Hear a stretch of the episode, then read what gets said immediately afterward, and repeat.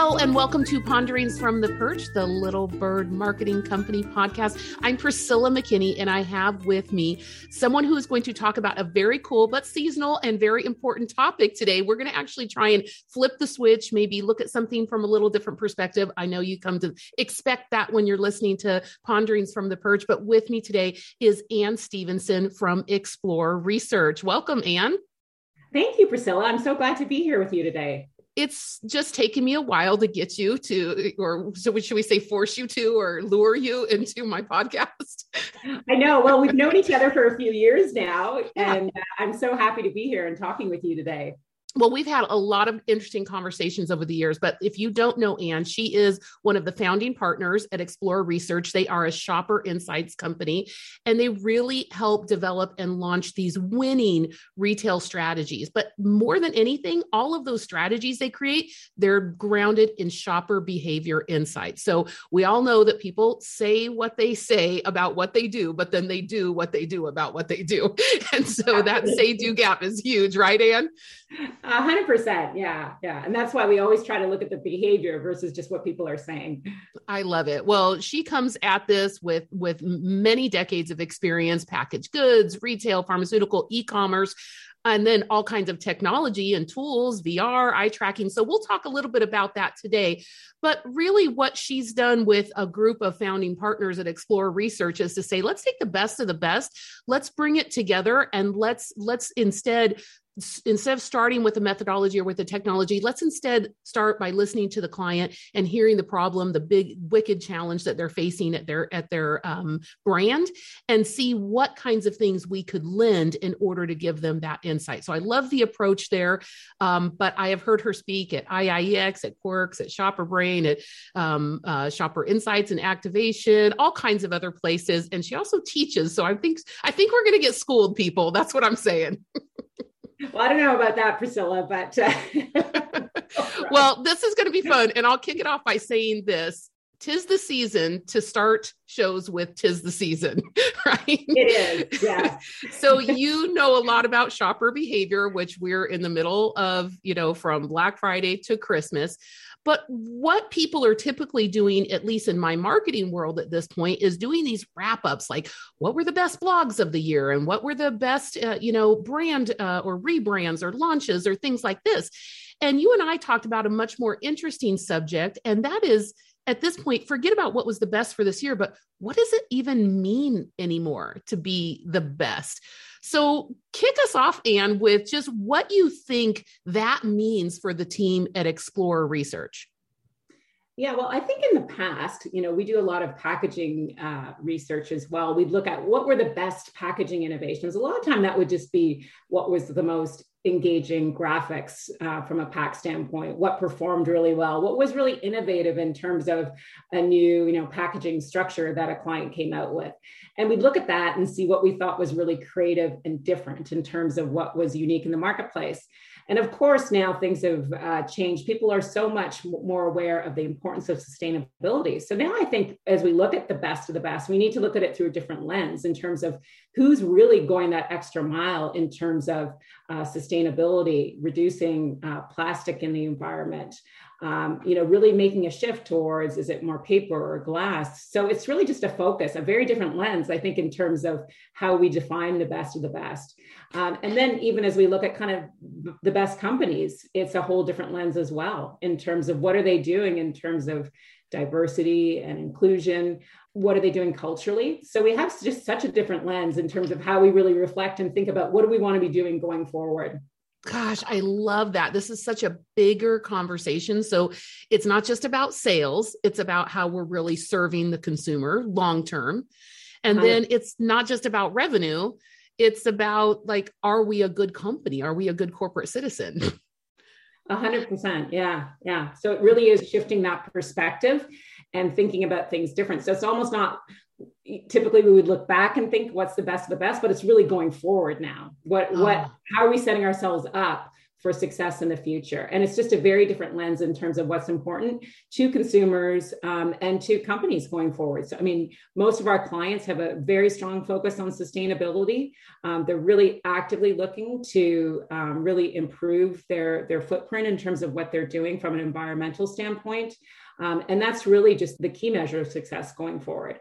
I know Priscilla, you have a daughter around the same age as mine, and man, you know, our, our kids, they are so focused on this. It's critically important to them.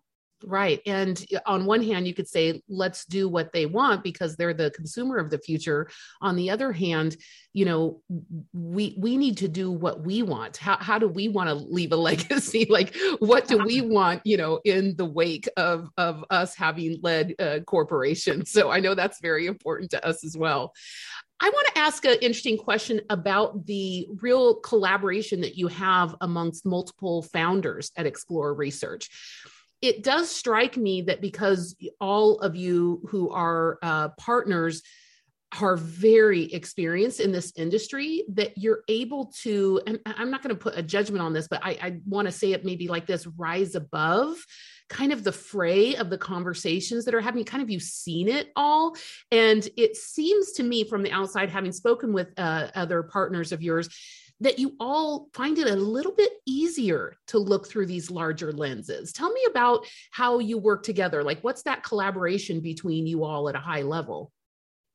Well, I think eh, absolutely we do collaborate and we all bring sort of different experiences in terms of our background, whether it's a bit more of a marketing focus, more of a category management, sort of pure insight focus. So we can really look at um, different challenges from a client standpoint uh, across different perspectives. And I do have to say, you know, having been in the business for so many years that, you know, sometimes you'll be meeting with a client and, um, you know, I'll, I'll kind of actually remember maybe research that was done on the same topic before. So we can definitely sort of add that context and, and um, perspective in terms of uh, we have we have seen sort of different uh, waves or trends. And then we really can kind of look at from very much the lens of where are all these big trends and where do we kind of see that going forward? But I definitely think um, it's such a fundamental shift that we've uh, seen over the last five years that things are very different um, from you know the time that we were all on the on the client side uh, mm-hmm. of the business. So mm-hmm. they're just very different challenges in terms of what our clients are dealing with. Um, and you know, we could spend forever talking about the changes from a retail standpoint, direct to consumer, um, the changes in terms of you know really how the manufacturing-based clients need to really understand their total supply chain and you know really strive for achieving different sustainability targets. Uh, so it's all about how do you kind of achieve those, but then also meet what the consumer wants. Um, so it's bringing those two different worlds together. And I think definitely just sort of the different perspectives that we have from a team standpoint, we can really, um, you know, help our clients uh, where where they need to go for the future.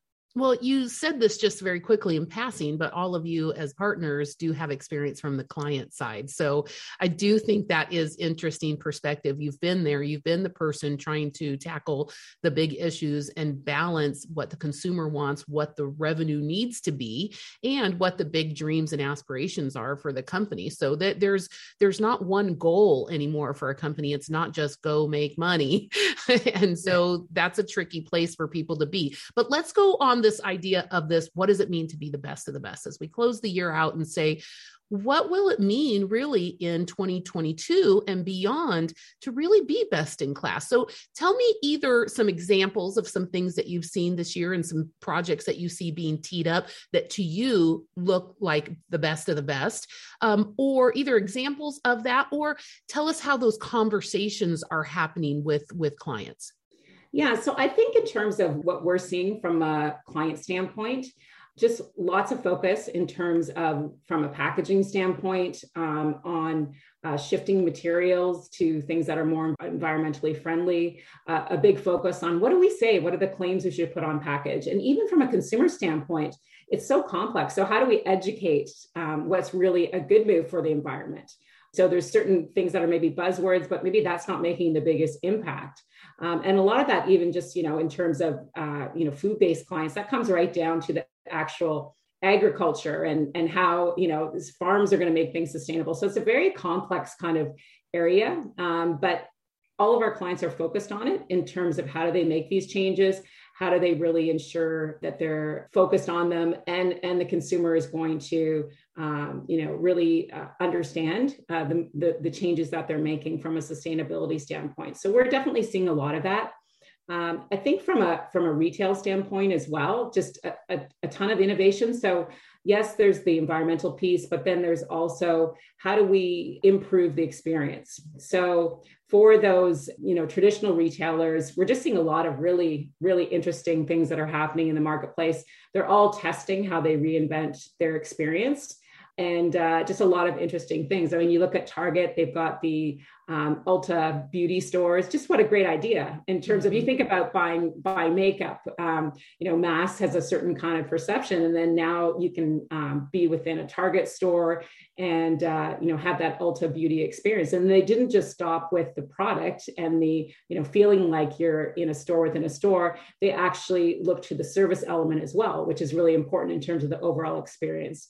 So all these lines are blurring. Um, you know, really, it's about kind of how you can better service that uh, consumer, how you can create a better experience, and we're seeing it across sort of all lines um, of the business. And, and, and even from a supply chain standpoint, um, I don't know if you've heard of a company called Resonance, which is um, they basically do just-in-time um, fulfillment in terms of uh, actually creating different um, um, designs. So from a from a fashion standpoint, uh, think about it. You can uh, you know the traditional model has been thousands of uh, products that would get um, in inventory and then the retailer would discount and you'd have all this you know supply chain uh, waste essentially. And now on an e if you order um, from a smaller uh, fashion manufacturer uh, you can then uh, the order goes direct and they produce just in time. So it's one-on-one in terms of you've placed your order and then they actually produce the product for you. So we're just seeing so many different innovations in terms of um, more than just the actual retail but the sort of the whole supply chain yeah. You know, I've been a really big fan of Zara for a lot of years. It's a Spanish based yeah. fashion for but they they were they were decades ahead of this idea. But it, it what's what's interesting is um, you know, what they were doing seemed like a pipe dream. Now this is becoming, you know, a real answer to the sustainability issue like what you point out about fashion. It creates so much waste you know this is you know we we guess at what consumers want. We put it out there on the shelves. We have to discount it. Now we have this you know you think about all of the um, energy that went into creating you know all of those clothing all those clothes which we don't need you know yes. and now have to be practically given away. And then we have other retailers popping up in order to handle that.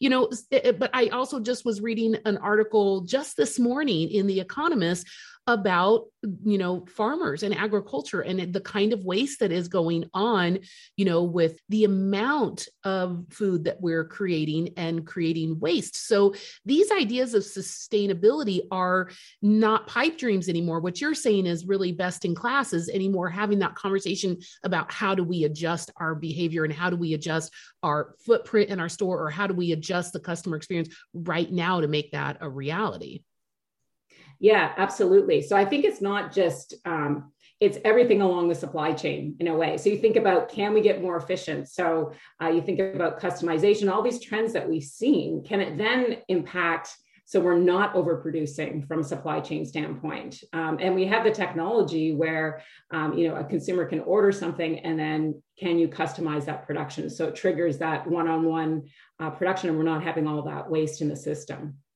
okay, bear with me on this tangent. You're probably going to think, Priscilla, you're so bizarre, but this is my show. and also, I happen to know that you are a, a person deeply curious about human behavior and, and, you have a wacky sense of humor like I do. so, there was this episode on Futurama many, many years ago. And right. basically, what they said was they were putting this guy, they were to amputate this leg and they were putting him into surgery. And they basically said, We have the technology we just don't have the resources. And what they did was they took and amputated his leg and put a mop and a bucket in place of his leg and foot. Right. and so that also maybe lacks a little bit of vision and foresight and planning.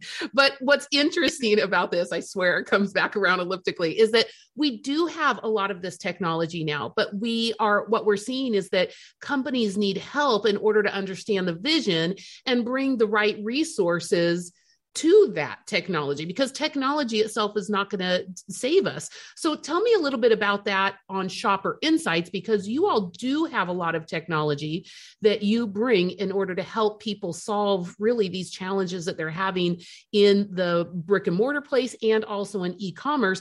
But what is needed beyond the technology? Yeah, so for sure, we do a lot of technology, whether it's virtual reality, eye tracking, facial coding, everything to really understand that behavior, see where people are looking, how they're actually behaving within an environment. So we really think context is very important. So you need to really understand the context and the environment because that very much shapes behavior but it's just data in terms of the technology. So, in terms of different simulated environments or eye tracking, you ultimately get a lot of data out of that in terms of what people are looking at, what they're buying, how they're moving through a particular space. But it's really the interpretation of that that's really important. Because, for instance, someone could spend a long time shopping a particular section, and that may be that they're um, really engaged and really interested, they're exploring, or it could mean they're really frustrated that they can't find something. I mean, I don't know how many times I've stood at the shelf and I can't find something and I get uh, frustrated. So it's the interpretation. Um, so we can very much sort of look at eye tracking data and understand what are they doing. Is it, um, you know, that they're frustrated and they're scanning back and forth and they can't find something? Are they more engaging and exploring? So we can really kind of interpret those um, behaviors and then help our clients solve for that going forward. So it seems to me like anymore the conversation we need to be having about what does it mean to be the best of the best, and what is it what what is a best in class conversation, what is a best in class you know uh, company is getting deeper at the why. Why are consumers doing what they're doing?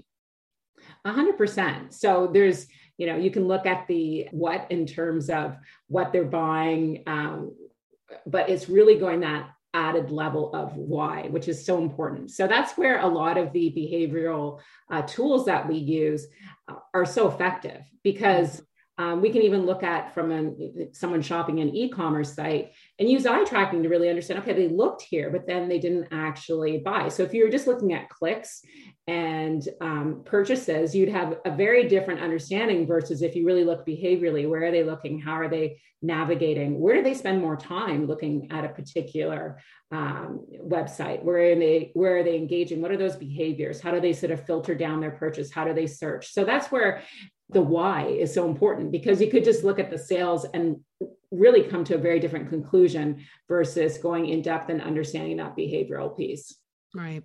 Well, just on a personal note, you know, you've seen so much in this industry, but going into the next year, what's exciting to you? That like what what are those bigger conversations that you personally have, you know, skin in the game on? What what gets you excited? If someone says, "Hey, we're going to talk about XYZ, sustainability, what whatever it is," and you're thinking, "Oh my gosh, I cannot wait to get in that room." What what's that topic for you, Anne?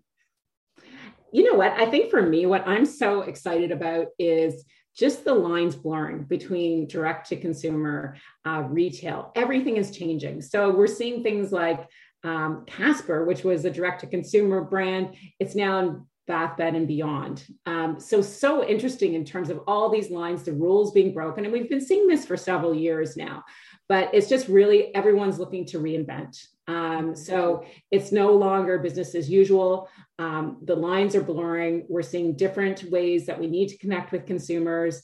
And I just find that really exciting in terms of where everything's going to go for the future. Um, we see so many small brands um, that e-commerce has enabled. It's just it's just really really interesting. I, have never um, experienced such change in such a short period of time. Hmm, I love it. It is to me a little bit like how marketing went digital. And so once upon a time, you know, you think about my industry, you yeah. used to have to call somebody up on Madison Avenue and see if you could get an ad. Right. Yeah, I remember that. Yeah. you remember that? You know, and they were the gatekeepers of that. And now, I mean, you don't even need a firm like Little Bird Marketing. You can go right out and use social media and get to the consumer. You know, I'm I'm not saying someone does that right or I do it the better or you know, the Ogilvies of the world do it better. The point is we all now have these access and it is a, a a, much more level playing field for brands coming out and wanting to actually make their case to consumers. And so to me, it seems like almost a democratization of brands. You know, I'm not being forced to choose only brand A and brand B that have been the stalwarts in this particular industry. Now I'm getting like 18 choices of sriracha flavored something, you know, so whatever, whatever the trend is. And so it is bodes very well for disruption and it bodes very well for consumer choice. But also how do you and navigate that with with brands who you know are facing such disruption? Because you do work with very large very established brands you know besides the disruptors and those brands have got to be feeling it so when they think about how do we stay the best what are they saying well, I think obviously challenger brands are a big thing in terms of the barriers to entry have been pretty much eliminated. Um, you know, with Shopify, you can be up, up and running in business um, in terms of you know a smaller brand. So I think for a lot of the larger, more established businesses, it's you got to stay relevant. You need to innovate. You need to really connect with your consumer around what's important to them. You know, have the values that connect with that consumer and continually innovate. So, you know, some companies are doing a great job, you know, from an experiential retail standpoint. Um, you know, you think about Dick's Sporting, great in terms of what they've done. So they, you know, that's I think where these bigger brands can really sort of create that experience. And then certainly from an e-commerce standpoint, how do you ensure that your brand is really getting the visibility that it needs because really the playing field gets leveled in terms of e-commerce. So we work with a lot of our clients uh, in terms of how do you make sure that your brand is uh, you know first and foremost and that you're really getting the visibility that you need. Um, and that's constantly changing too. So they all have dedicated teams focused on that to ensure that um, from an e-com standpoint uh, they are still getting uh, the profile that they desire yeah. On one hand, with brick and mortar, it's like, oh, it can be frustrating. It takes a long time to get that item to market. The frustration yeah. on e-commerce is that it takes very little time to get that item to market. And you you still have to get it right, whether it took a long time or whether it was short. A hundred percent. Yeah. And also e-commerce is a great way to test new innovations. So there's uh, you know, some clients that are actually will they'll just put a a product out and see how it does, you know, versus traditionally you'd launch it in retail. And um, so again, like all of these lines are blurring and there's very different uh, ways you can approach in terms of innovation, how you're going to create an experience, how you're going to connect with that consumer. Right. I love it. I think the the big thing that we hear and you know that we've been talking about is just that consumer choice. It's used to be consumer choice about products. Now it's consumer consumer choice about the values of brands. Now it's consumer choice of do I want to pick it up? Do I want to get it here? I mean, like the the choice is just it, it, it's getting you know insane. It is. it can be overwhelming at times. yeah, I'm sure you have to walk, you know, brands through some real difficulty and in that overwhelm, uh, you know, and and it, it's not just as you know a function of COVID. Granted, a lot of those things may have accelerated things that were already into motion, but even as we leave, hopefully, this uh, post-COVID years, yeah. you know, thinking about well, now it, it's kind of um, you know the jig is up. We can do everything differently. So are we, we going can. to do things yeah. differently? That's the question. Yeah, yeah, yeah, yeah, for sure. I do feel optimistic that we will do things differently. And see, that's what I love about my show. I get to have people on who are hopeful and actually doing meaningful work. So, and thank you so much for joining me. You need to go out and check out explorerresearch.com. Do go look at the technology and the things that they provide. But as Anne mentioned, you know, getting to the why of that consumer behavior and really understanding their motivations and what is driving, you know, uh, their behavior. Sometimes consumers themselves don't know what it is. and so we have to help figure uh, that out. But I really love the work that you all have put out and just the the approach too that you've taken to try and making this industry better. I really appreciate that, Anne.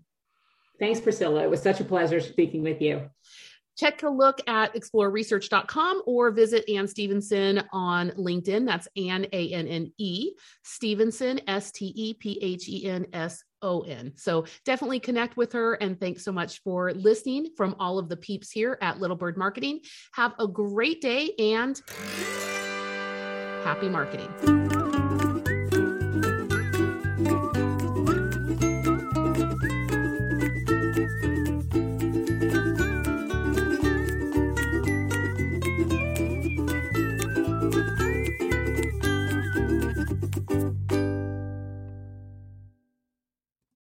This podcast is a part of the C Suite Radio Network. For more top business podcasts, visit c-suiteradio.com.